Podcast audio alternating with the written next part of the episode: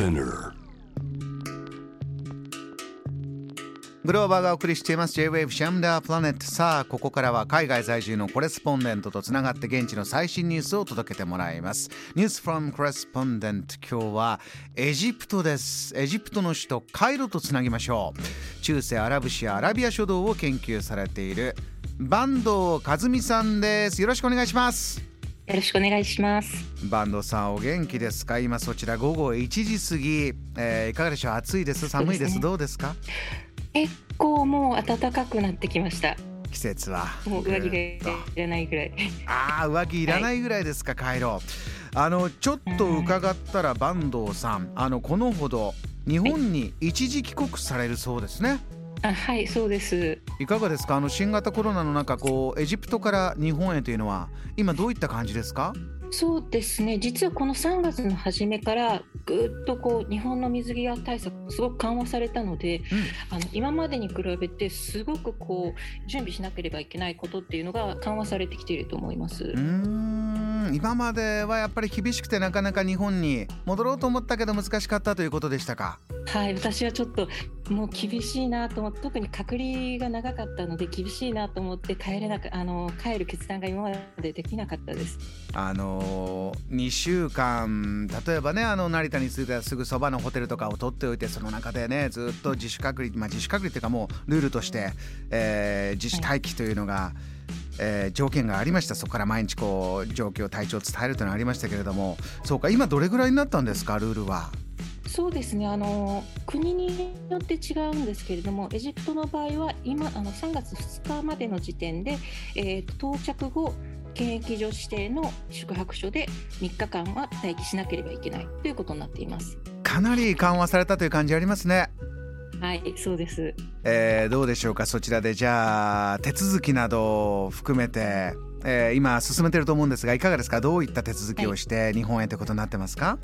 そうですね、あの今までとあのコロナ前と違う手続きとして、まあ、3点ほどありまして、まあ、1点目と2点目は、まずはエジプトで受けたワクチン接種証明書の紙の形で QR コードがついた形の発行っていうのが1点目、うん。そして2点目は PCR 検査のあの陰性証明を発行してもらうというのが第2点目になります。えー、と3点目はですね、まあ、これはそんなにね今までとそんなに大きくは変わらないですけれども、まあ、あの私の場合実家のあの親がやっぱり3日だとちょっと隔離は短すぎないっていうのであのちょっとあの3日の隔離終わってもある程度自主的に隔あの自分で自主待機をしてから田舎に帰ろうと思ってそのための宿泊所の、えー、と手配です。これそうですよね海外と日本だとお互い、えーなるもう念のためっていうのがねどうしても家族との会話で出てくると思いますけれどもあのちょっとポンポンポンと伺いましたがその3つっていうのはあの割とシンプルになってきてますか？それとも手続き自体実はこれ大変だというのもあるんでしょうか？えーっとですね、今日の朝、実は PCR 検査を受けたんですけれども、まあ、結果を今待っているところですが、PCR 検査を受けてみたら、あの物事自体はすごく簡単に進んでいます。どちらかというと、面倒くさかったなと思うのが、昨日言ったワクチン接種証明書を紙で発行してもらうのがすごく大変でした。あーどういった大変さがあったんですか？あのすごくローカルな保健事務所に行ってあの発行を頼むので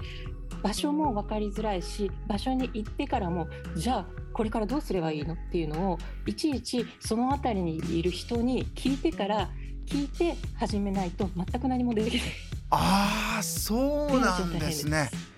もうその一つ流れ作業で、まあわ、よくあの注射ワクチンのね注射の時とかってもうかなり分かりやすく1番いって2番いって3番いってとかああいう作りがなってましたけど、今、じゃあ海外と行き来っていうのはあれぐらい整備されてる状況はエジプトはないんですね今はねカイロは。そんなにないですね。はい、日本はやっぱりすごく親切に作ってあるなと思います。ああそういうこともあるんだえちょっとねせっかくこうして日本へというのが決まったんですからね無事に滞りなく、はいえー来られることを祈っておりますがあのありがとうございます。ええエジプトカイロ国内の話題でちょっと注目しているものバンドさんあれば最新ニュースを教えてください。えー、と最新というかちょっと前のことなんですけれども、うんカイロで国際ブックフェアというのが1月末から2月前半にかけて行われました。どんなものですか？はい、これはですね、えっ、と近年だと中東では UAE のシャルジャなブックフェアなんかがすごく大きくなってるんですけれどももともとカイロのブックフェアっていうのがこの中東アラブ地域のでもすごく最大のそしてまあ歴史の長いブックフェアとしてずっと知られていました。はあ、アラブ地域のもうたくさんの国からいろんな本が並ぶんですか？はい、そうです。公式だと、えっ、と、今年は50カ国から、あの、アラブだけじゃないんですよ。50カ国から1000を超える出版社が参加したというふうに発表されています。すごいですねそれだけいろんな言語の本が並ぶんですか？基本はあアラビア語と英語が多いんですけれども、まあ、それ以外のものも見ることが可能です。はあ日本ですとね本好きな方神保町行ってこうねもう1日2日週末全部かけてとか楽しいんですがどんな雰囲気なんですか、はそうですね。あのすごくあの各それぞれブースが立ち並んでいて、そういったホールが4つ、あ今年は5つかな、5つありました。で、これってカイロの一大イベントなんですね。だから本当に普通その一般の人から何からもうみんなが毎年楽しみにしていくっていう感じになってるのすごく混雑をします。坂東さんが注目しているものってありますか？そうですね今年面白かったのは面白かったというか興味深かったのはまず一つ目は、えっとクルアンコーランですね、はいコーランを目の見えない人用に展示で作ったコーランクルアンっていうのが今回公開されていたのがすごくまずは興味深かったです。あこれ今まであまりなかったんですか？エジプトでは多分初めてぐらいの試みじゃないかなと思います。